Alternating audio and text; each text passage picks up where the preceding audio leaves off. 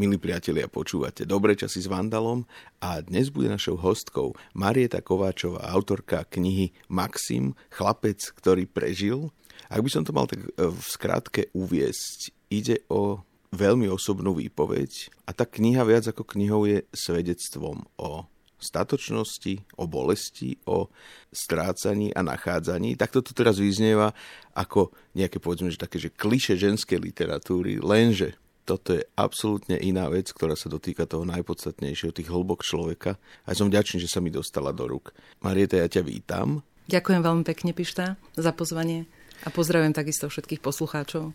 Tvoja kniha je o tom, že tvoj syn, koľko pred šiestimi rokmi, alebo váš syn, mal úraz a zostal v bdelej kome? Tak áno, je to? áno, pred šiestimi rokmi na lyžovačke Maxim narazil v plnej rýchlosti do stromu. Napriek tomu, že bol výborný lyžiar, samozrejme mal aj prílbu a jednoducho, ja hovorím, že trošku predbehol svojho aniela strážneho, ale našťastie sme také spoločenstvo, tak tí ďalší anieli ho nejakým spôsobom zachránili a mal úraz vlastne hlavy a zostal 4 mesiace v stave bdelej komy. To sa stalo v zahraničí, v Taliansku? Áno, stalo sa to v Taliansku v lyžiarskom stredisku Ratchings a to, že sme boli vlastne mimo domov, ďaleko, bolo na jednej strane také, že nové, ťažké, ako to zvládnuť a neskôr z, zo skúseností alebo z toho poznania, čím všetkým sme si prešli, som to vnímala možno aj ako dar bdela kóma, keď e, sa povie takáto diagnóza. Neviem, čo si vlastne pod tým predstaviť. Čo to je? Stav bdelej komy je vlastne, keď e, telo organizmus človeka nie je schopné odpovedať a dávať spätnú väzbu a vlastne sú vo funkcii len základný vlastne mozgový kmeň, ktorý je zodpovedný za dýchanie, za srdečnú činnosť srdca a vlastne za striedanie e, stavu spánku a bdelosti.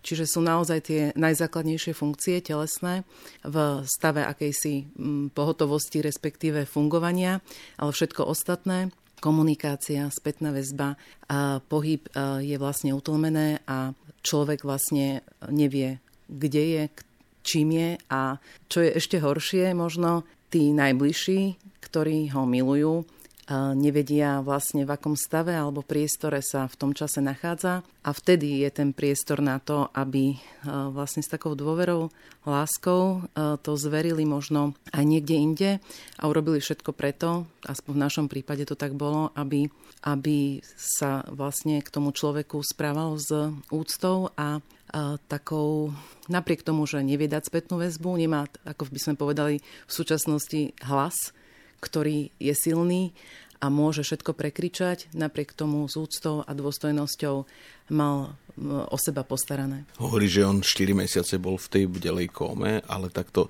nechcem z toho robiť nejaké, že modré z neba, srdce rúci príbeh, lebo ani tá Ďakujem. kniha nie je taká.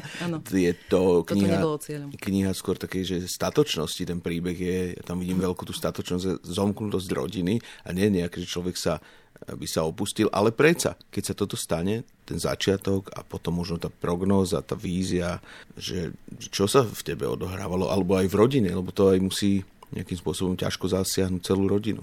Áno, ten, ten prvý moment bol, ako, ako je tak štandardne, že uh, utieč alebo bojuj, prípadne tá paralýza a zamrznutie. Myslím si, že sme prešli všetkými tými fázami. Postupne v prvom rade sme sa potom, ako Max vlastne ležal v tom snehu na tom lyžiarskom svahu, respektíve pod ním, pri tom strome, tak snažili zorganizovať všetko tak, aby mal čo najskôr zabezpečenú tú rýchlu pomoc zdravotnú a mohlo byť o ňo postarané profesionálne, to je pravda.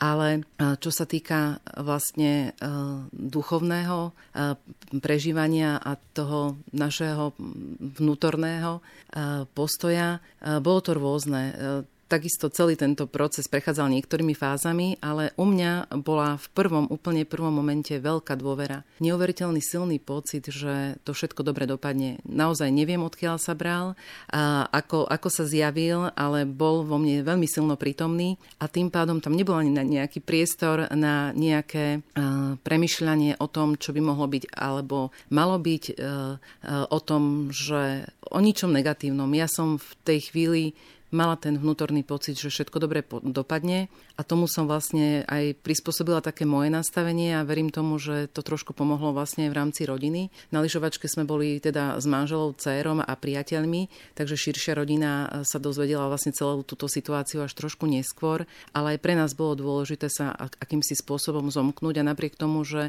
ja som ten pocit mala, každý sme to prežívali po svojom.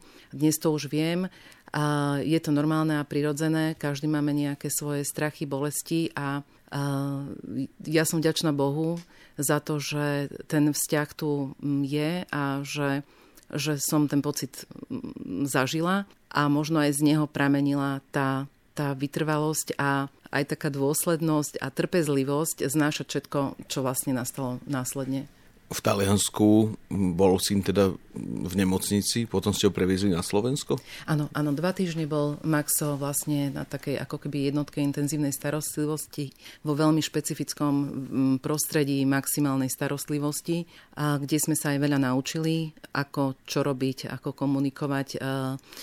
Naučili sme sa tam také základné prvky, čo robiť a mali sme aj to šťastie a ja celý tento príbeh by som možno aj chcela povedať, že vnímam, že sme napriek tomu, že sa stala veľmi ťažká, náročná, stresujúca udalosť v našej rodine, vnímam ako, že sme aj vďaka tomu získali veľmi veľa pozitívnych skúseností, hoci to slovo teraz nie dosť negatívne, ale krásnych skúseností s ľudskou ochotou, starostlivosťou, otvorenosťou a láskavosťou.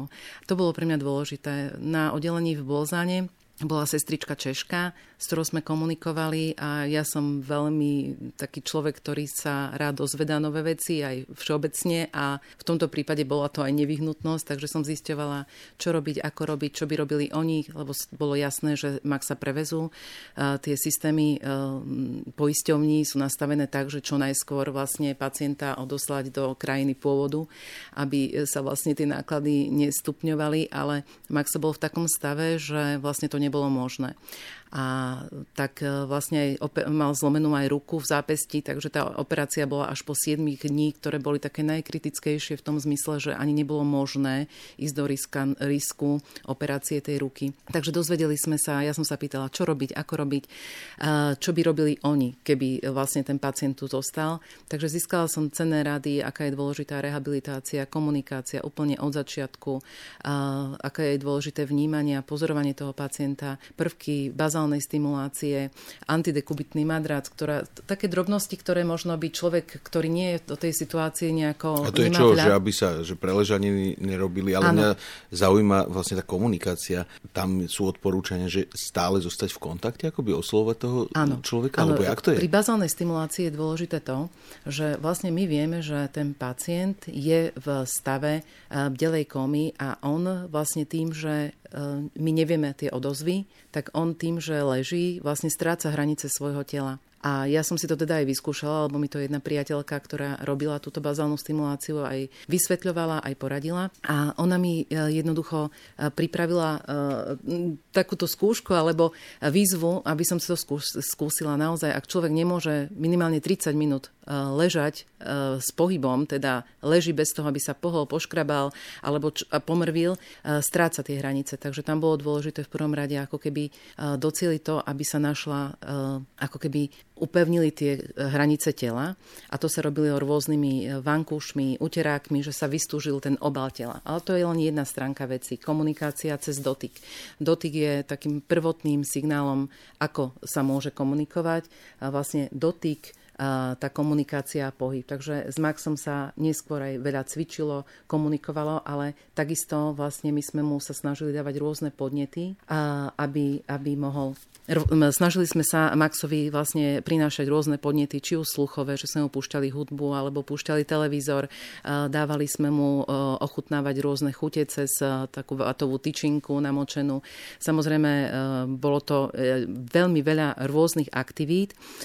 Stále neskôr, e, čím vlastne zo začiatku to boli naozaj také jednoduché aktivity, ale vždy išlo o to, že vnímať vlastne Maxima, ako, ako reaguje, ako dýcha, aký má pohyb, o, o, viečok, hoci on nedával spätnú väzbu na začiatku, ale aj podľa toho napätia tela. Čo boli pre mňa také úplne úžasné veci, sa dalo zistiť, v akej je pohode, ako to telo, či je trošku zrýchlené to dýchanie, alebo či nejakým spôsobom vníma alebo nevníma. Takže pre mňa to bola taká alchymia zaujímavá, že, že vlastne Maxim tu bol a my sme nevedeli, čo vníma a čo cíti. A napriek tomu ja som zastavila názor a veľmi e, rýchlo aj po prevoze, po tých dvoch týždňoch, keď sme prišli na Slovensko, som sa snažila aj so sestričkami komunikovať tak, aby, aby aj oni k nemu pristupovali ako človeku, ktorý je tu, je prítomný, len nevie dať spätnú väzbu.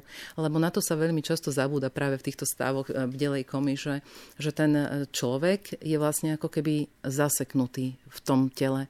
A my nevieme, či on nevie dať tú spätnú väzbu, alebo nie nevládze, alebo naozaj e, nedáva tú spätnú väzbu. Mne v tom pomohli knihy vlastne ľudí, ktorí prežili niečo podobné, vydali svedectvo a možno aj to bol dôvod, prečo som sa ja rozhodla napísať knihu. Jeden z dôvodov určite.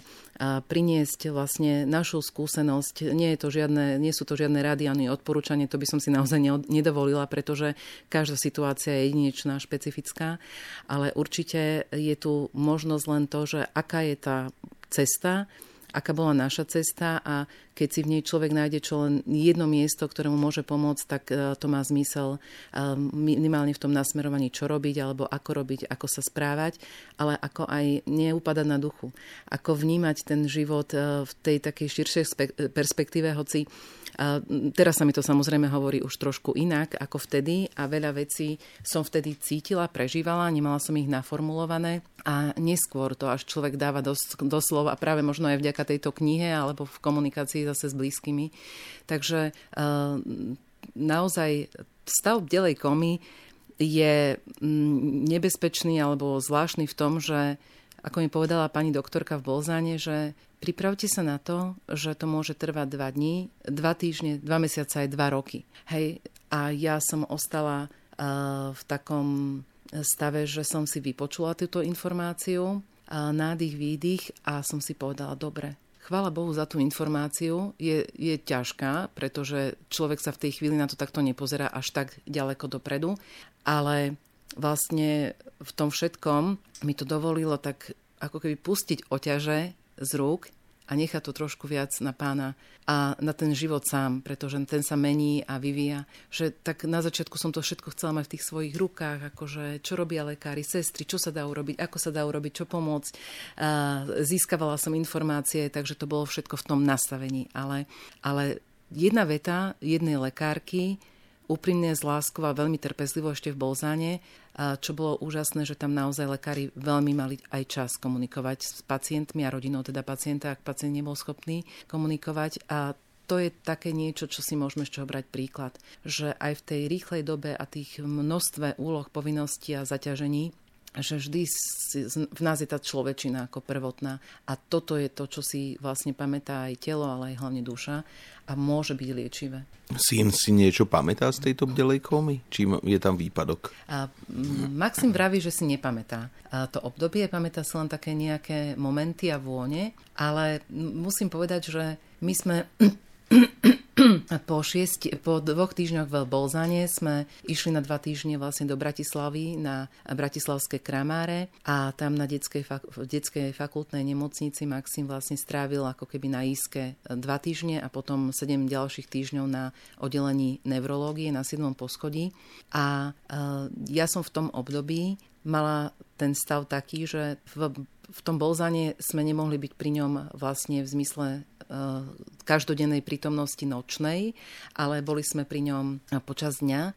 V Bratislave na Iske eh, to bolo, že sme takisto počas dňa k nemu prichádzali, ale tam sme už boli viac zahrnutí do tej starostlivosti, už nás ako keby učili a pripravovali.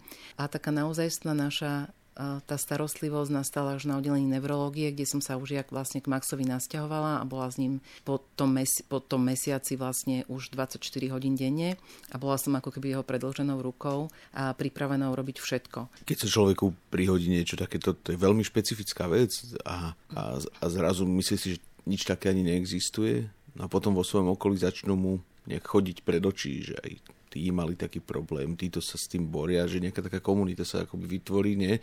Toto, že príbehy iných ľudí, ktorí mali niekoho blízkeho v bielej kome, to sa k tebe začalo dostávať? Patrala si potom, že ako to zvládajú, aké sú tam perspektívy, kto bol najdlhšie a, a však aj zo sveta nejaké veci? Áno, patrala som potom, ale nie úplne v tej prvotnej chvíli. Myslím si, že to bolo pre mňa aj také trošku ochraňujúce a vedomé, že naozaj tie prvé 4 mesiace bolo len také tie základné veci skôr z toho zdravotného stavu a, a mentálneho vlastne, aby, aby to telo a podnety pre tú myseľ a e, vlastne vybudenie nejakých takých pamäťových stôp a v mozgu vlastne sme oživili, aby sa ten Maxo, lebo tam stačí len jeden malý podnet, ktorý vlastne spustí tú sériu a to telo sa začne prebudzať. To Takže, je tak? Áno, je to tak, pretože jednoducho preto sa robia všetky tie aktivity. Naša izba už na tej neurológii bola celá oblepená plagátmi jeho obľúbených hercov, spevákov, rodiny, priateľov, jedla, pretože je gurmán. A takisto tam boli dresy hokejistov, pretože Maxo v tom období ich veľmi obdivoval. Bol ináč okrem toho aj veľký športovec, vždy, veľmi vždy aktívny, akčný, dynamický a plný sily a energie. Takže pre nás to bol taký zrazu taký e, stav zvláštny, pretože Maxim, ktorý sa nikdy ani na chvíľku nezastavil, zrazu tu ležal bez pohnutia. Niekedy som sa ho nemohla ani dotknúť na nohy, lebo bol extrémne šteklivý a teraz som robila všetky podnety, masáže, dotyky, aby sme ho stimulovali a tá noha nedávala žiadnu spätnú väzbu. Hej, že boli to také momenty, ktoré na chvíľočku možno, aby to nevyznelo celé, že to bolo krásne, idylické a romantické a bolo to náročné samozrejme. Ale vnútorne ja som cítila akýsi pokoj, ktorý mi vlastne ako keby ani nedovolil pozerať na niečo negatívne a vlastne je to tak, že to, čo vlastne nemáme v sebe, tak ani nehľadáme, nejako ani nevidíme inde. Čiže, ale je pravda, Takže ja som bola v tomto taká plná nadšenia a tej energie a aj neskôr mi to povedali, či už v nemocnici, alebo aj v kúpeľoch Kováčovej, kde sme potom vlastne boli s maximum ďalších 7 týždňov, že aj tá, tá moja energickosť a to nadšenie skúšať nové veci a robiť to nejakým spôsobom, kde, ktorý som si samozrejme naštudovala alebo mala doporučené, takže tak aj ich motivoval ísť možno ne, nejakými neprebádanými cestami alebo robiť niektoré veci inak, hoci na nich boli zvyknutí. Takže, takže ale keď sa vrátim na tvoju otázku, áno, neskôr sa už vynárali aj tieto veci, hľadala som a úplne, ja to tak vnímam, že zázračne, že na čo myslíme, to sa k nám dostane a, a je to tak, ja myslím, že všetci to tak máme ale nie je to len otázka toho, že to tak je, ale aj ten mozog vníma a sústredí sa na to. Hej. Takže tým, že my sa aj celkom dosť venujeme, teda ja určite mozgu ako funguje, ako, aké sú jeho možnosti, pretože Maxim vlastne po tom úraze, ale to sa asi do, to nebudem predbiehať. Uh, takže uh, áno, zisťovala som to a práve aj v kúpeľu v Kováčovej som sa stretla s pani, takou staršou, uh, ktorá ktorá bola podobne naladená ako ja. Vždy večer, keď som si išla len plná, taká po celom dni unavená, e, dať trošku z čajíka erárneho, pretože ani som nemala čas si uvariť na izbe ten vlastný tak som tam videla v tme jednu staršiu pani a napriek tomu, že Maxo, keď sme boli teda v tej Kováčovej, e, ja som veľmi nekomunikovala, napriek tomu, že som komunikatívny človek s ostatnými pacientmi, lebo ja som na to nemala čas. Moja plná pozornosť bola sústredená na Maxa a vlastne manipulácia s ním bola veľmi náročná. Nám pomáhali dvaja asistenti, keď neboli, prichádzal detko, alebo neskôr potom aj moja mamka. Takže bola to taká súhra celej rodiny, ktorá sa nastavila na tú pomoc a ten príbeh vlastne je o tom, že tá ten Maxov úraz spôsobil, že sme boli vo väčšej kompaktnosti, blízkosti práve aj so starými rodičmi. Napriek tomu, že sme rodine založení, starí rodičia manželovi sú na východe, moja mamka síce je východniarka, ale po smrti otecka už sme ju presťahovali k nám do Bratislavy, takže je viac menej tu ale predsa len tie e, vzťahy a, a hlavne tie osobné kontakty nie sú také intenzívne, neboli také intenzívne, pretože ten život to až tak neumožňoval, dovolenky a všetko možné, ale ako keď boli deti e, menšie. Ale v každom prípade toto bol priestor takého spomalenia pre nás a vlastne Uh, nechcem povedať, že nejakej druhej šance, ale extra šance byť spolu. A aby si aj tí starí rodičia nejakým spôsobom, tým, že boli zapojení do toho celého procesu, tak aj oni sa cítili potrební a myslím, že napriek tomu, že to bolo ťažké a aj ty si sa pýtal, že ako reagovala rodina, napríklad e, citlivá babka, jedna, druhá, mali tendenciu samozrejme plakať, hlavne keď sme prišli z toho Bolzana a videli Maxa, hej, bezvládne telo, ktoré neodpovedá, nereaguje na žiadne signály. Bolo to pre nich náročné. Ale ja som babku prosila, že babka, nech sa páči vyplakať sa pred dverami nemocnice izby, ale dovnútra vojsť plná nádeje, ako s úsmevom, pretože ja som nejako vnútorne naozaj verila tomu a stále tomu verím, že akou energiou ako fungujeme, tak takto sa aj cítime a jednoducho ja som mala také nastavenie, že ten Maxo je prítomný, nás počuje a aby ani na chvíľku nemal pocit nejakého zaváhania, že my pochybujeme o tom, že sa môže vrátiť, tak eh, aby tam bola tá nádej. Takže ja som vlastne aj eh, starých rodičov prosila, sestričky takisto, eh, že sme komunikovali. Aj ten systém bazálnej stimulácie, nechcem tu teraz rozoberať, ale je aj práve o tom, ako komunikovať, ako sa dotknúť určitého miesta, ako započať iniciačným dotykom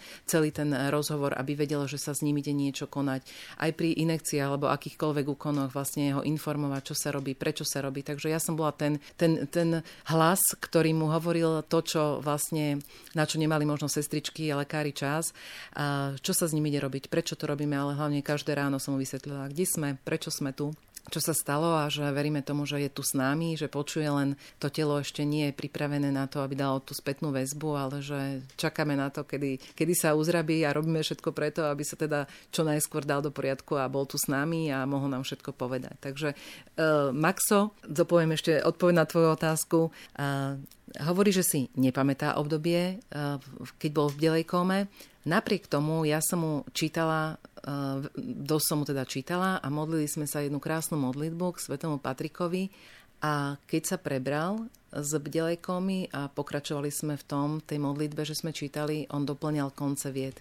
A to bolo pre mňa také zázračné, že, že niekedy niečo nevieme, ale sme Takže ono to tak plynulo asi podľa mňa okolo neho v ňom, tak e, aj mi povedal niektoré vône, zvuky. Takže e, prítomný tak, ako má niekto skúsenosť, že vie všetko, je nejako nad tým telom a všetko vníma, všetko počuje, tak myslím si, že takú skúsenosť nemal. Ale mal tú skúsenosť, že že vedel niektoré veci a, a bol na niektorých miestach, na ktoré sa nám nepodarí ísť. On sa potom prebral po štyroch mesiacoch, ako v knihe píšeš. A čo bolo tým podnetom, tým stimulom, ktorý ho naštartoval? To sa vie? To sa nevie. To sa nevie a toto je to niečo, čo je medzi nebom a zemou, čo to bolo, ale v každom prípade nebolo to ako lusknutím prstu. On sa posledné dva týždne pred tými štyroma pred e, vlastne tým uplynutím tých 129 dní, tých 4 mesiacov už začal veľmi aktívne e, zapájať vlastne aj do komunikácie v zmyslenie odpovede slovnej, ale pohybmi očami. Takže dávali sme mu rôzne otázky, pýtali sme ho, sa ho, e, napríklad som mala v ruke kocku červenú a modrú, v pravej, v ľavej a pýtala som sa Maxi, že tu mám takú kocku, tu mám takú, pozri sa, kde mám červenú kocku. Hej. A teraz som videla, ako z jednej tie oči prechádzajú správa doľava a ostali teda, vrátili sa, ostali stať hej, na tej, eh, na tej správnom eh, mieste podľa otázky. Takže to, bolo, to bol taký úžasný moment. To bol pre mňa taký ten najväčší zázrak. Ani, eh, ani nie to, že ten konkrétny moment, ale tie momenty, ktoré prechádzajú tomu, že my ľudia máme tú tendenciu ako brať tie veľké veci, že niečo úžasné, veľkolepé. A zabudáme, že, že to niečo veľké, úžasné je poskladané z množstva maličkých vecí. A tie je šťastím, ak si ich dokážeme vnímať. A mne sa v tomto som bola našťastie taká, že citlivá, lebo to bolo to, na čo sme čakali. Takže bolo to také, že mali sme na to čas, tá pozornosť bola plne sústredená, čo je tiež jeden z predpokladov toho, aby sme fungovali, aby, si, aby sme si niečo zapamätali. Takže ja som, ja som vlastne si vnímala už tie signály, že Maxo pohol rukou, už sa za niečím naťahoval, chcel vlastne aj, aj s nohou, aj s rukou, s očami. Takže pre mňa bolo úžasné to, že počuje, to, čo mu hovorím, tú otázku kladiem, že jej rozumie a že na ňu vie vlastne odpovedať, len to nevie povedať zatiaľ fyzicky, ale vlastne naznačuje to pohybom. Takže to bolo pre mňa úžasné a samozrejme aj ten pocit bol neopísateľný, krásny, nádherný a ani neviem, či som Bohu tak do, do, dostatočne vďačne v tej chvíli samozrejme poďakovala, ale bolo to úžasné. A, ako ja to tak vnímam, že tie 4 mesiace boli takým extra, extra priestorom preto, aby sme si e, s Maximom mohli vytvoriť uh, taký, takú sústredenú pozornosť a, a venovať sa tomu všetkému, starostlivosti tela, duše, uh, ducha, lebo bolo tam spojené všetkého. A nabrali aj takú tú sílu potom do, tých, už, do toho reálneho života, ktorý naozaj nastal a tiež bol svojím spôsobom veľkou výzvou ten život potom, ako začal syn vnímať, ako začal už čo reagovať, preberať sa, prebudzať sa, ten vyzeral ako? Čo tam bolo všetko treba? To je úplne, že od nuly, od piky, alebo sú tam napredovania nejaké rýchle? Uh, je alebo to... ako v čom? Uh-huh. Je, to, uh, je to zaujímavý proces, je to pomalý proces a my sme boli našťastie nastavení na to, že sme neišli nič urychľovať. Aj som to takto vložila Bohu do rúk, že tak odovzdala teda, že, že nech ten čas, ktorý potrebuje, e, má dopriatý, aby to telo naozaj zregenerovalo. Takže Maxim po tých 4 mesiacoch e, v stave bdelej komy sa prebral jeden deň pred odchodom z kúpeľov Kováčovej, kde nám vytvorili fantastické prostredie a zázemie a naozaj tým, že možno aj tým, že to nebola nemocnica, nemocnica veľký kolos, ale priestor, kde v ušom kontexte e, spolupracujú tí jednotliví odborníci. Takže myslím si, že aj to prostredie bolo pre neho veľmi dôležité. Dôležitý bol aj moment, že e, s Maxom sa ťažko e, vlastne tá koordinácia a presun z tej postele do tých vaní špeciálnych a tak ďalej bol komplikovaný, takže my sme na to mali takú špeciálnu pomôcku, taký zdvihák, ale aj pritom trebalo vlastne ďalších asistentov a vôbec pri všetkých činnostiach, pretože tam sa vlastne s tým pacientom zaobchádza ako s malým dieťaťom, doslova úplne od A po Z. Takže Maxim bol také moje tretie dieťa, vysnené, ktoré som mala vytúžené, ale nemohla som ho mať. Takže takou, takou inou E, cestou sa k nám dostal, takže niektoré úkony som si mohla zase zopakovať a, a myslím tak doslova aj tie uh, fyzické, ale potom aj tie neskôr, tie, ktoré sú tie krásne a ponúkajú dieťaťu uh, prostredia, zázemie a podnety na to, aby mohlo spoznávať svet. Takže uh, náš svet bol vlastne potom zameraný na to, že sa cvičilo, do obeda, po obede chodievali terapeuti, veľa sa rehabilitovalo. Vlastne ten stav v tom v tej Maxo v tom stave bdelej komy to telo je nehybné, takže všetky úkony bolo potrebné robiť ako keby za ňo. Čiže tie terapie, masáže, cvičenia, bazálna stimulácia, to všetko bolo potrebné, aby to svalstvo neochablo, aby, aby nenastali kontrakcie a, a vlastne aj mal Maxo určité, ale naozaj len také mierne, našťastie nie dekubity, ale v zápesti, v ruke takú kontrakciu a to všetko sa dalo rozmasírovať, hej, že postupne to, je čo? to odchádzalo. Nejaké stuhnuté? Áno, to je stuhnutie mm-hmm vlastne e, ruky alebo nohy alebo akéhokoľvek, akejkoľvek končatiny a vlastne to telo v tom krči ako keby, keď pracuje a zostane. Hej. A práve preto je to nevyhnutné neustále vlastne e, tá manipulácia s telom, teda fyzická manipulácia s telom, aby aby sa predišlo tomu všetkému. Max mal v tom všetkom nešťastnom ešte aj šťastie v tom, že on bol taký veľký chlapec. Mal 110 kg, schudol hneď ako do, do týždňa 10 kg, takže pri tom všetkom nešťastnom to, to telo si malo z čoho čerpať živiny čo bolo jediná výhoda obezity, ak to mám povedať, je toto. A nechcem teraz povedať, že bol obezný, ale bol taký pevný. A neviem si predstaviť, aký bol, keby necvičil, lebo naozaj bol športovec, hral ping-pong, hral squash, nevedel sa rozhodnúť, čo s tým, tak robil obidve.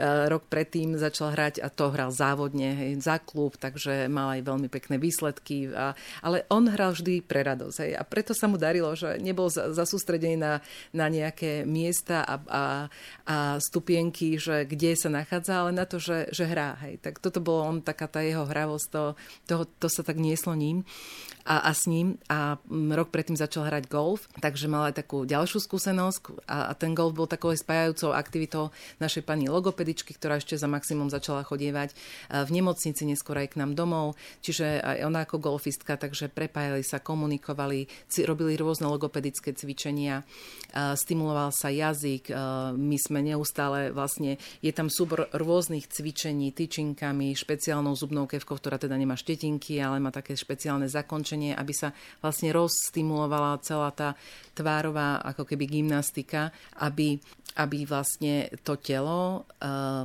keďže 4 mesiace nefungovalo, jazyk, reč mohli začať alebo nejako nabehnúť. Takže toto boli veci, základ bol absolútne v tom cvičení, ale takisto logopédia a, a potom úlohy, úlohy, eh, kde on doplňal slova, skladal obrázky, kocky, kde vlastne sme ako u dieťaťa sa snažili vlastne podnietiť to, to vnímanie e, celku jednotlivých častí, následnosti, súslednosti časov a dejov, e, rozstrihané ako keby obrázky, že čo následuje, čo predchádza. Takže vlastne e, všetky tie kognitívne funkcie, ako je pamäť, myslenie, reč, ten vlastne aj potom neskôr aj vyjadrenie cez, cez nejakú kresbu a tak ďalej, tak to všetko sme vlastne stimulovali, aby, aby vlastne Maxo e, napredoval. Ale čo som nepovedala a čo bolo také najdôležitejšie je, že Maxim vlastne po prebratí z bdelej kómy e, mal vlastne trošku narušenú krátkodobú pamäť a tá dlhodobá fungovala, pamätal si veci, ale tá krátkodobá bola teda trošku narušená, takže naše také zameranie bolo na to stále si vlastne komunikovať všetko, vraciať sa, robiť si večer ako keby také, um, ja som fotila, čo sme robili, večer sme si tu dali vlastne všetky tie fotografie na jeden list a v tom tablete sme si pozerali, že aha, ráno sme sa zobudili, cvičili sme, robili sme bazálnu, potom kto prišiel, alebo ja hovorím, pozri, žlté kvety sú na stole. A on, že aha, kamarátka, hej, doniesla kvety, alebo čo si jedol, že nevedel si spomenúť, že bola tu Ivona napríklad, kamarátka, ona doniesla kukuricu, hej. A, takže proste spájali sme a robili sme práve také veci, ako robia rodičia s malými deťmi, keď je to hravé, radostné, milé. Tak my sme to robili vlastne s veľkým chlapcom, ktorý našťastie e, vnímal, reagoval, komunikoval a to vnímam ako veľký dar a to bolo aj také veľké požehnanie pre nás, že že mohol uh, vlastne napredovať. Takže potom uh, to bol pol roka, vlastne skoro tri štvrte roka bol vlastne Maxo keď to tak beriem dokopy, v stave, kedy nebol schopný chodiť. Takže 4 mesiace bol v stave bdelej kome, potom pol roka bol na vozičku. To bolo tiež také zaujímavé obdobie, kedy som tak zisťovala, že ako čo funguje a nefunguje že aké rôzne bariéry sú tu pre ľudí, ktorí majú určité znevýhodnenia. Ale napriek tomu, že Max bol na vozičku, ja som sa snažila ho vlastne infiltrovať do života. Eh, chodili sme na prechádzky, kde sa dalo. Eh, brali sme ten ho na vozíku, aby mal tie podnety a tu chuť žiť. Takže eh, u nás bola tá atmosféra taká, a myslím, že to bolo dané aj tým, že bolo leto a bol ten čas taký voľnejší, kľudnejší, že sme, že sme robili všetko, nastavili všetky svoje sily preto, aby, aby mal tie podnety a tie podnety sú základ preto, aby mohol vlastne človek e, v tom stave ako fungovať. A, a to bola aj taká tá Božia milosť, že, že som mala tú silu. Tak uh, súčasťou toho celého procesu musím povedať a, a chcem povedať veľmi rada, že že je aj tá viera. A viera to nie je len, len slovo, za tým, za tým je vlastne uh, veľmi veľa. Nechcem, aby to teraz vyzeralo, že to a to, ale uh, viera a dôvera to je určitá ako keby aj dávka. Na počiatku je ako tá dôvera, ale um, neskôr cez tú skúsenosť, hej, že človek vie, že aj v tom svete starozákonom aj novozákonom, koľko dobrého vec sa udialo a že koľko ťažkostí vlastne je súčasťou života a že ako ich Boh dokáže premieňať na také nové príležitosti, tak aj ja to takto som cítila, že, že sa mením. Že sa mením, že tá viera je samozrejme iná, hĺbšia, a, a aj tá dôvera a to všetko, tie, tie vnútorné veci. Mne to veľmi, veľmi pomáhalo, že som mala taký oporný múr a teda aj v tej našej rodine je to tak, ale samozrejme každý to má inak nastavené, ale my s Maxom sme určite tí dvaja, ktorí, ktorí to tak veľmi prežívajú aj doteraz a, a sme s tým spojení, že, že berieme to, čo sa stalo ako takú príležitosť takého vnútorného nejakého, ja konkrétne takého očistenia, nastavenia, a vypustenia niektorých vecí zo života, ktoré, ktoré možno boli zbytočné a ktoré človek ani nevníma ako zbytočné, ale nejako tam boli a zrazu je potrebné uro- touto situáciou bolo potrebné urobiť priestor novým veciam. A, a to sa v tých krízových situáciách deje a to je pre mňa také, také povzbudzujúce, že, že keď niekto niekde hovorí, že sa mu stalo niečo hrozné a ťažké a že ho to posilnilo, tak si každý povie, no jasné, jasné, ale uh, je za tým niečo. Je to veľký kus pravdy, lebo až, až keď si je človek tak na dne, tak uh, si povie, že si na dne, tak sa odrazí, že už je to len lepšie. Až vtedy má možnosť pocítiť tú takú Božú milosť, že, že ten Boh tu nie je preto, aby skúšal a trápil, ale že je taký spoluputník na, tom, na tej ceste a že, že sprevádza a ponúka zase úplne iný pohľad, hej, že očistuje ten pohľad a, a, a pomáha ho sústrediť na tie také veci, ktoré sú dôležité a podstatné.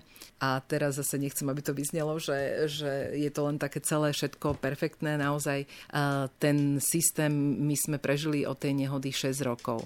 Ten prvý rok bol najdôležitejším rokom. Rokom, kedy sa všetko menilo, hlavne to fyzické. Hej, že Max z ležiaceho pacienta začal chodiť, po roku sa vrátil ako keby do školy. Bolo to veľmi náročné. Prešli sme si rôzne tortúry škôl, pretože na tej škole on chodil na 8-ročné gymnázium. Veľmi nám vyšli v ústrety. Veľmi som vďačná za množstvo ľudí, ktorí nám vošli do života a ponúkli sprevádzanie, že, že boli ochotní výjsť tých modelov, ktoré sú zaužívané, že niečo sa robí takto a takto a také sú normy a procesy. To, to sú pre mňa takí tí anieli na, na tom celom príbehu, že, že my sme zrazu tým príbehom mali možnosť stretávať samých anielov.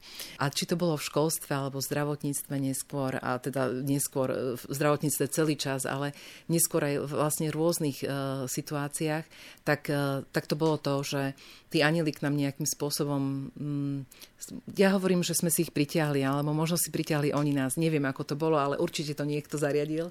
Niekto, kto vie, ako sa hovorí... Uh, ale to nie je teda moja myšlienka, rozvezovať, hej, zviazané a vlastne spájať to, čo je rozleptané, tak tak, tak, tak ten niekto vlastne pomáhal urobiť tie, tie nítky, prepájať, aby, aby tá aby sme dostali v tej chvíli to, čo potrebujeme. A ty si sa ma ešte pýtal, prepač, ti skočím do reči alebo do toho ticha, že, že či sme sa stretávali s takými ľuďmi. Ja som uh, nejako zahovorila, ale toto je moja, že keď sme boli v Kováčovej, tak uh, v v tej kuchynke alebo v tej jedálni sa modlila taká staršia pani a s ňou jedinou som komunikovala, pretože tam bola v čase, kedy už Maxo spala, ja som mala ako keby trošku voľná a mohla som, lebo počas dňa som bola naozaj plne k dispozícii Maxovi presunom jedlám, pretože Max mal sondu nosnú, takže trebalo ho krmiť a to tiež vyžadovalo nejaký čas pripravovať to všetko, e, umývať a tak ďalej. Ale pani Tonka bola takým tým e, človekom, ktorá sa mi zdoverila, že aj jej syn uh, bol v delej kome. A to som ostala prekvapená, že, že sme úplne, úplne ďaleko hej, z domova, úplne medzi cudzími ľuďmi a zrazu je tam duša, ktorá prežíva podobný príbeh. Hej. A hovorila mi o tom, že ako to zvládli, ako to prežili, jej syn je v poriadku a, a vďaka tomu, že vlastne to všetko prežil, máka na sebe, cvičí, pretože to je taká nevy, celoživotná už nevyhnutnosť, aby to telo mohlo ako tak fungovať. Je to cvičenie, tá, e, tá terapia. A takisto mi hovorila, že v ich rodine bol chlapec Šimon, to bol aj taký príbeh chlapca, ktorý vlastne e, mal e, operáciu nosnej prepážky a ostal v stave bdelej komy, takže tiež ma prepojila na jeho maminku. Takže veľa, veľa takých zaujímavých momentov sme zažili, aj sa ich človek potom vyhľadal, ako ľudia fungujú a každý sme iný. Niekto to vyhľadáva, pretože chce vedieť, ako to iní robili. Niekto sa tomu bráni a myslí si, že keď má zavreté oči, takže to neexistuje. A neodsudzujem ani jeden e, z tých spôsobov, pretože každý sme nejakým spôsobom nastavení na to, čo zvládneme. A dôležité bolo tiež, aby prežili tí rodičia. Hej. Takže každý tým svojím spôsobom hľadal tie cesty a aby sme dali tomu synovi to najlepšie zo seba a po roku, keď sa postavil do školy, e, postavil na nohy a išiel skúsiť do školy, tak to bola tiež ďalšia výzva tým, že tá pamäť bola oslabená. Vôbec to, e, ten e, predný čelový lálok a vôbec všetky tie okolnosti ohľadom plánovania a organizovania, tak bolo to také veľmi náročné. Doteraz je to zaujímavé ale mm, je to tiež spôsob fungovania. Každý máme niečo. Takže verím tomu, že aj tá cesta, ktorú sme prešli a tých 6 rokov bolo naozaj, že hľadali sme školy, boli sme pod veľkým tlakom. A ak môžem, tak by som povedala, že minulý týždeň som sa stretla s jednou maminkou, ktorá čítala moju knihu a ma oslovila, či by sme sa mohli stretnúť, pretože jej syn mal pred dvoma rokmi e, cievnú príhodu a prežívajú podobnú situáciu ako my na jednej konkrétnej škole a sú z toho úplne, že stratení, nešťastní a nevedia, čo robiť, nezvládajú to, sú pod veľkým tlakom. Tak som tak vnútorne e, si hovorila, že, že tá kniha mala význam, pretože už je tu to, čo som si ja hovorila. Ak pomôže čo len jednému človeku, niečo pochopiť, niečo vyriešiť, niekam sa posunúť, e, niečo, nejaký kameň odvaliť a uľahčiť, tak, tak to má význam. A ona mi hovorila, že stretli sme sa, so všetkým sa mi zdôverila, takže sme mohli tak e, ponúknuť e, nejaké naše skúsenosti a, a rady, čo sme robili, alebo čo som robila, a čo by som možno robila dnes trošku inak. Ale čo chcem z toho povedať je, že som sa potešila, že prišla aj so synom, ktorý je o dva roky mladší od nášho Maxima, nebývajú ďaleko, tak si tak hovorím, že tak ja som si mentálne v hlave niečo vymyslela tiež, že čo by sa mohla ako ďalej po tejto knihe robiť a a tak tie cesty sa tak otvárajú postupne. Takže verím tomu, že, že tá pomoc e, môže byť a že, že tá sa môže aj formovať a do rôznych podôb, ktoré, ktoré verím, že môžu pomôcť. A dnes je syn na tom, ako rozpráva, funguje, dokáže fungovať sám a perspektíva? Syn uh, Maxim je vo štvrtom ročníku uh, so, uh, sociálnej a pedagogickej akadémie, čiže je maturant, takže čaká nás veľmi zaujímavý rok. Ja som sa tak aj v septembri trošku aj vystrašila z toho, tej predstavy, že vďaka korone tie dva roky ubehli ani neviem ako a zrazu je tu maturant. A Maxim rozpráva, komunikuje, je pomalší. To zostalo a je to taký náš učiteľ trpezlivosti, to doslova.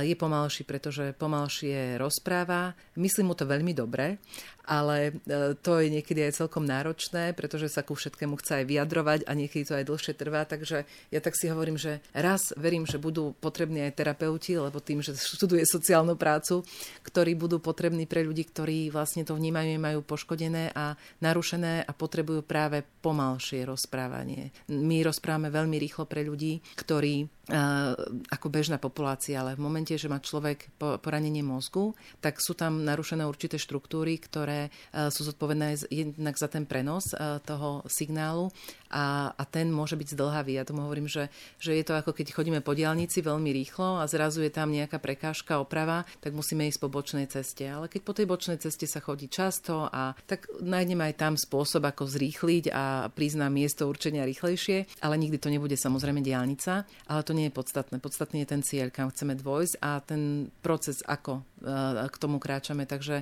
mať z toho radosť. Takže e, keď sa pýtala toho Maxima, e, komunikuje, komunikuje pomalšie, niekedy veci zabúda, dosť často teda, takže je to také náročné, dokáže fungovať sám v zmysle sám ísť do školy, zo školy, nejaké veci drobné si vie pripraviť aj nájdenie sám, keď sú v chladničke predpripravené a ako bude fungovať ďalej, neviem. Tiež to tak vnímam, že je to jeho cesta. A my sme mu tu oporou. Sme tu preňho. To vie, že sme tu preňho vždy a navždy. Pokiaľ budeme vlastne mať silu, zdravie a energiu, tak že to zázemie má. Ale tak ja ho pozbudzujem k tomu, aby, aby hľadal to, čo jeho teší a, a skúsil to prepájať s tým, čo, čo by chcel, pretože Maxo, keď sa prebral z komy, chcel zakladať e, postkomatické centrum e, pod jednou strechou všetkých expertov a všetko, čo k nemu prichádzalo v takých tých malých veciach, tak on ako mysliac vo veľkom to všetko chcel urobiť. Veľmi dlho ho neopúšťala táto myšlienka, až, až sme boli z nej takí trošku nešťastní,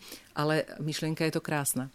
A druhá vec je jej realizácia, takže ja Maxa učím to, čo vlastne naučil aj on mňa, že e, robiť malé kroky. A to hovorí aj vlastne Sveta Tereska z Lízie, že, že na tej svojej malej ceste, že robiť tie kroky malé a, a postupne a nechať potom aj vyniknúť e, tú veľkosť zase na inej strane. Takže verím tomu, že Maxim nájde to svoje miesto a po skončení školy ešte, ešte je tu možnosť nejakej nadstavby v rámci štúdia, takže možno, možno bude pokračovať ešte v takej nadstavbe e, štúdia trošku ekonomicko-právne nejaké aktivity a, a neskôr sa ukáže, či sa mu podarí ten jeho sen zrealizovať v tom menšom, ale v každom prípade jeho túžbou je pomáhať. Pomáhať odozdávať vlastne to, čo on zažil, e, čo, ho, čo dostal a, a, a vníma to ako aj spôsob takej vďaky a poslať ďalej odozdať a vrátiť. Takže asi tak. A on sám vníma tento čas, ktorý musel prežiť a ktorý aj prežíva. Ako? Lebo jedna vec je, že vy ste odhodlaní okolo neho, bojujete, staráte sa, si ho vypelhala vlastne, že z bdelej komy sa to podarilo. A on keď sa na to pozrie, neopúšťa sa? Jak to vidí? Ne, nemôžem povedať, že úplne, že Max to takto vidí, že za ňo, lebo to by povedal asi najlepšie on, ale aspoň toho, čo ja vnímam, je, že Maxo po prebrati bol ne, neuveriteľný bojovník. On sa postavil ku všetkému absolútne s plnou vervou, cvičil, robil, naozaj niekedy to išlo ako cez slzy, ale cez slzy v zmysle bolesti, že neboli to jednoduché veci prekonávať sa, urobiť 9 schodov, ktoré máme medzi poschodiami, hej, že niekto vybehne ich ako nič, ale keď tie nohy neposlúchajú, nie je to sranda. A Takže v tých začiatkoch to bolo nastavené na to cvičenie a na to dať sa naspäť. A teraz uh, sme mali také aj náročnejšie obdobie a myslím, že aj korona bola dôvodom toho všetkému, že ako tak opadlo to celé ten systém pravidelnosti, že som si tak hovorila v tom prvom roku, že že no my to máme nacvičené, hej, tú izoláciu, to všetko, že zvládneme to. Ten druhý rok už bol náročný. A vidím to, že nielen na našom Maximovi, ale aj na deťoch našich priateľov a známych, že, že tá izolácia nie je dobrá. A pri týchto deťoch, ktoré majú svoje špecifika, sú určitým spôsobom znevýhodnené, už tak sú ochudobnené možno o množstvo e, kamarátstiev a sú to veľmi vzácne e, veci, ak, ak tie priateľstvá sú a dlhodobé alebo niečo podobné. Takže mala som taký pocit, že aj Maxo mal také obdobie a mali sme ho, myslím si, tak, že obidvaja, že také náročnejšie, že menej cvičil, menej chcel robiť niektoré aktivity, lebo my okrem toho cvičenia robíme veľmi veľa rôznych terapií. Maxo chodí na arteterapiu, na terapiu s pevom, robíme Feuersteinovú metódu a, a potom predtým alebo počas sme robili, robíme metódu bilaterálnej stimulácie, a robili sme takú sluchovú metódu, čiže stále sa, e, sme hľadali spôsob, ako zlepšiť Maxov stav a ako zrýchliť reč, ako ukľudniť to napäté telo, ktoré je, pretože Maxov v momente stavu, kedy kedy je v takom určitom napätí, strese a, a nárokoch vyšších, a to telo reaguje a dáva, dáva nejaký signál, signál cez to napätie. Hej. Takže ja viem, že Maxim, máme to všetci len my sme sa nejako naučili buď si to nevšímať, alebo ísť až na nejakú hranicu a potom vlastne padnúť, alebo e, tí múdrejší to tak priebežne nejakým spôsobom ošetrujú. Takže my sme to tiež cez rôzne terapie ošetrovali. A čo je veľmi dôležité a čo veľmi odporúčam, pretože tá pomoc, či už psychologická alebo akákoľvek je neuveriteľná, už len minimálne tým, že sa uvoľní to napätie, že, že sa to vyrozpráva alebo že sa pomenuje problém a že sa dá na ňo pozrieť z odstupu a nebyť jeho súčasťou súčasťou. To sú veci, ktoré som sa tiež vďaka Maxovi a pri, pri tom celom procese uh, naučila. Takže uh, Maxo je pripravený na to, že, že ten život sa mení. To môžem povedať 100%.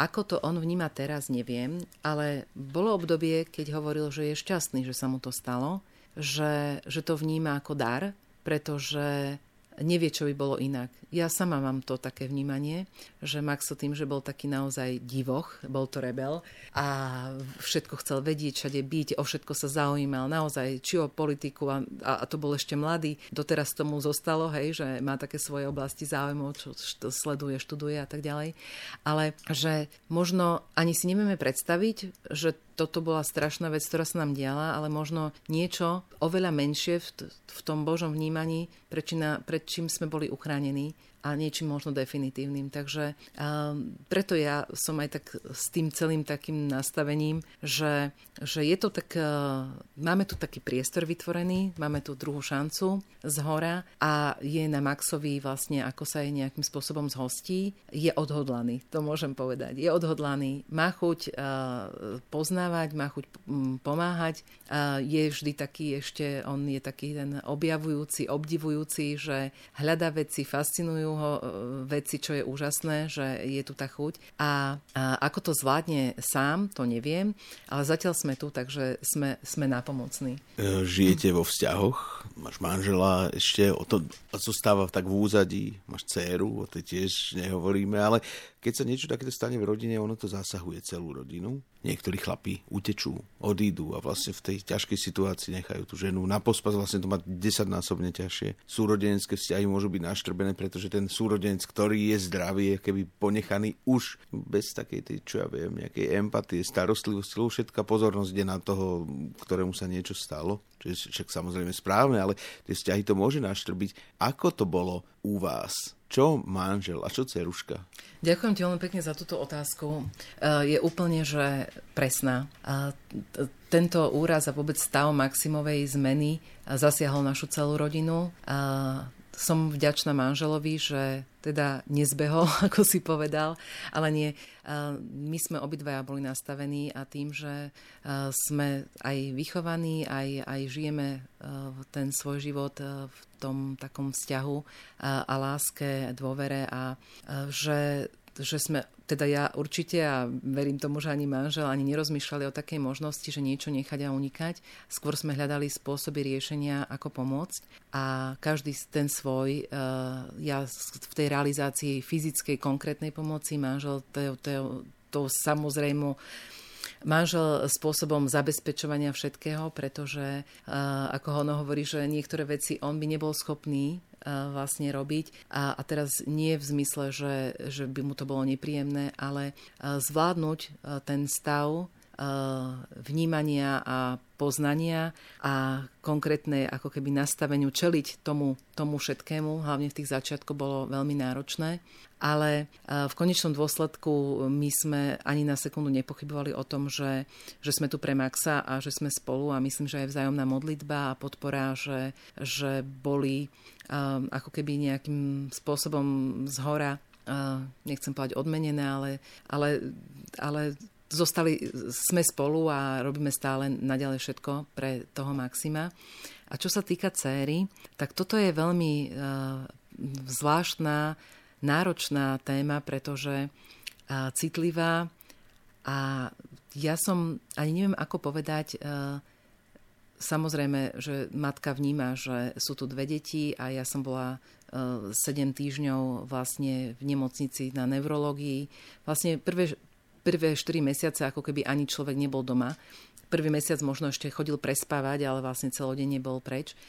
Takže vnímala som to, hlavne keď som bola už potom, že stále s Maxom v tej nemocnici. Snažila som sa robiť si také malé výlety, keď ma zastúpila mamka alebo manžel na zo pár hodín za dcérou a komunikovať s ňou, lebo som to vnímala ako dôležité. Vôbec neviem, odkiaľ sa to vo mne vzalo, ale nejako prišlo to asi z hora.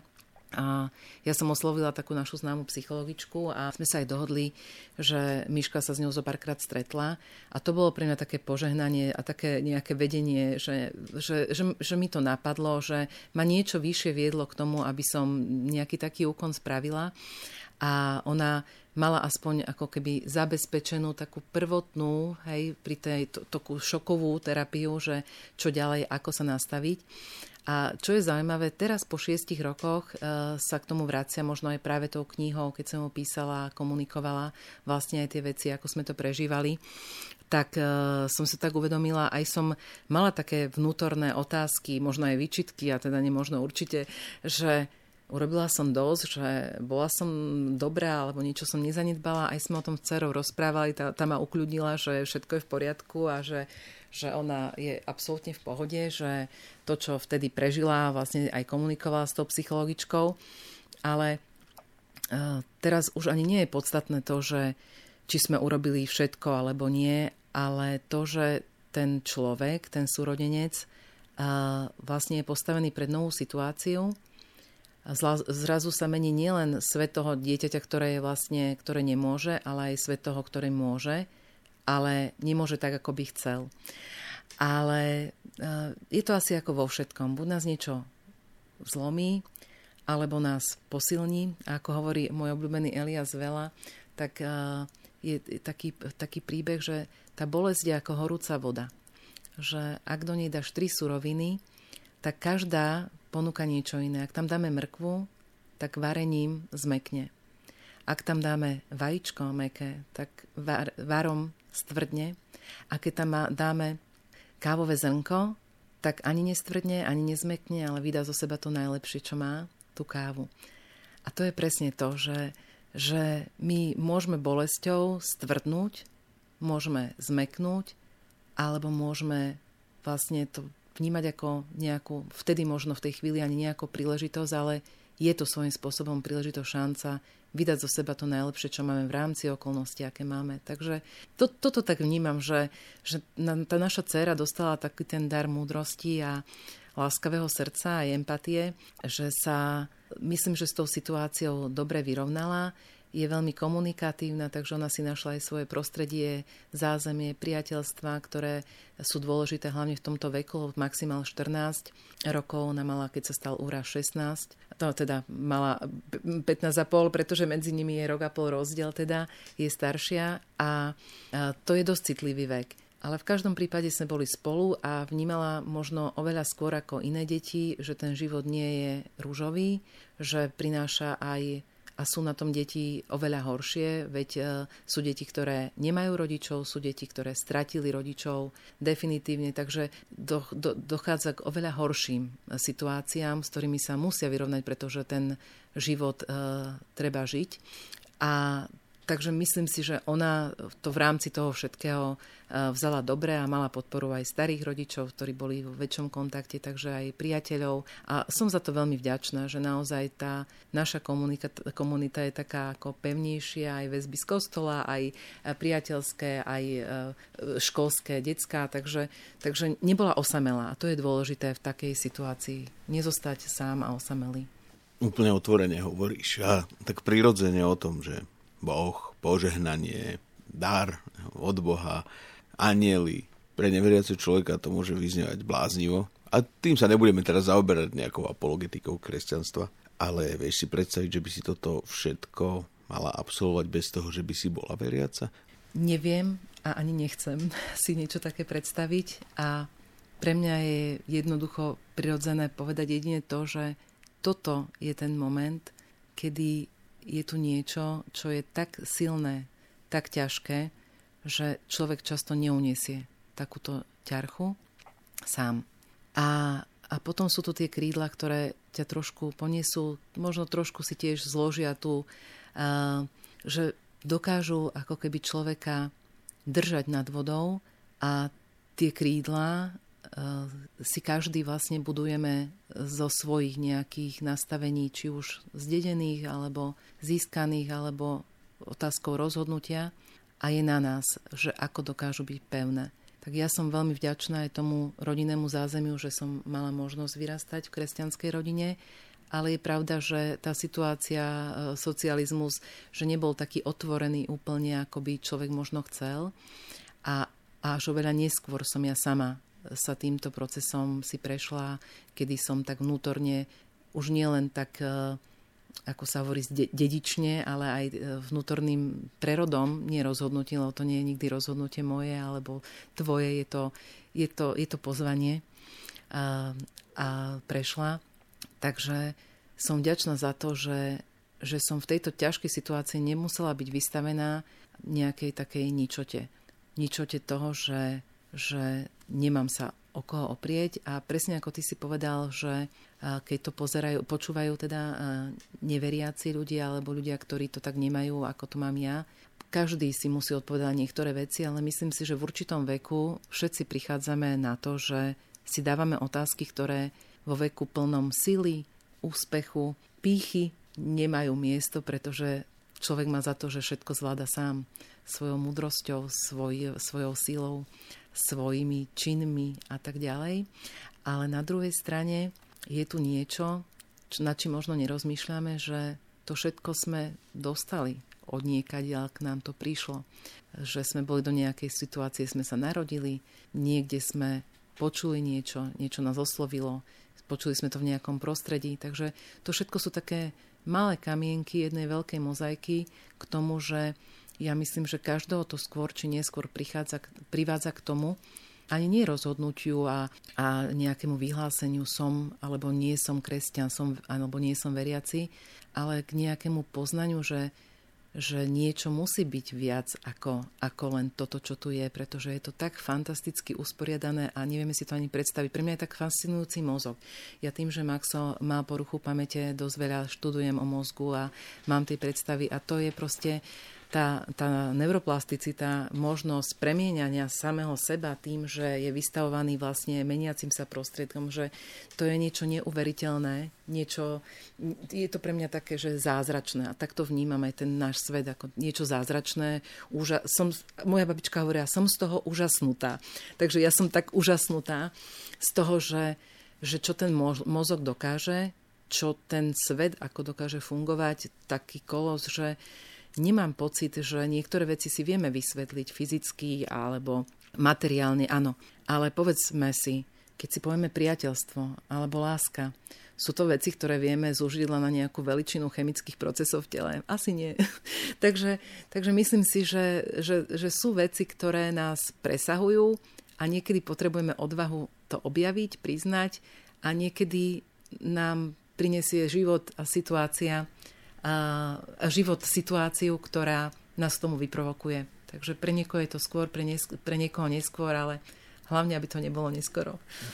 Počúvali ste Dobre časy s Vandalom a našou dnešnou hostkou bola Marieta Kováčová, statočná žena a autorka knihy Maxim, chlapec, ktorý prežil.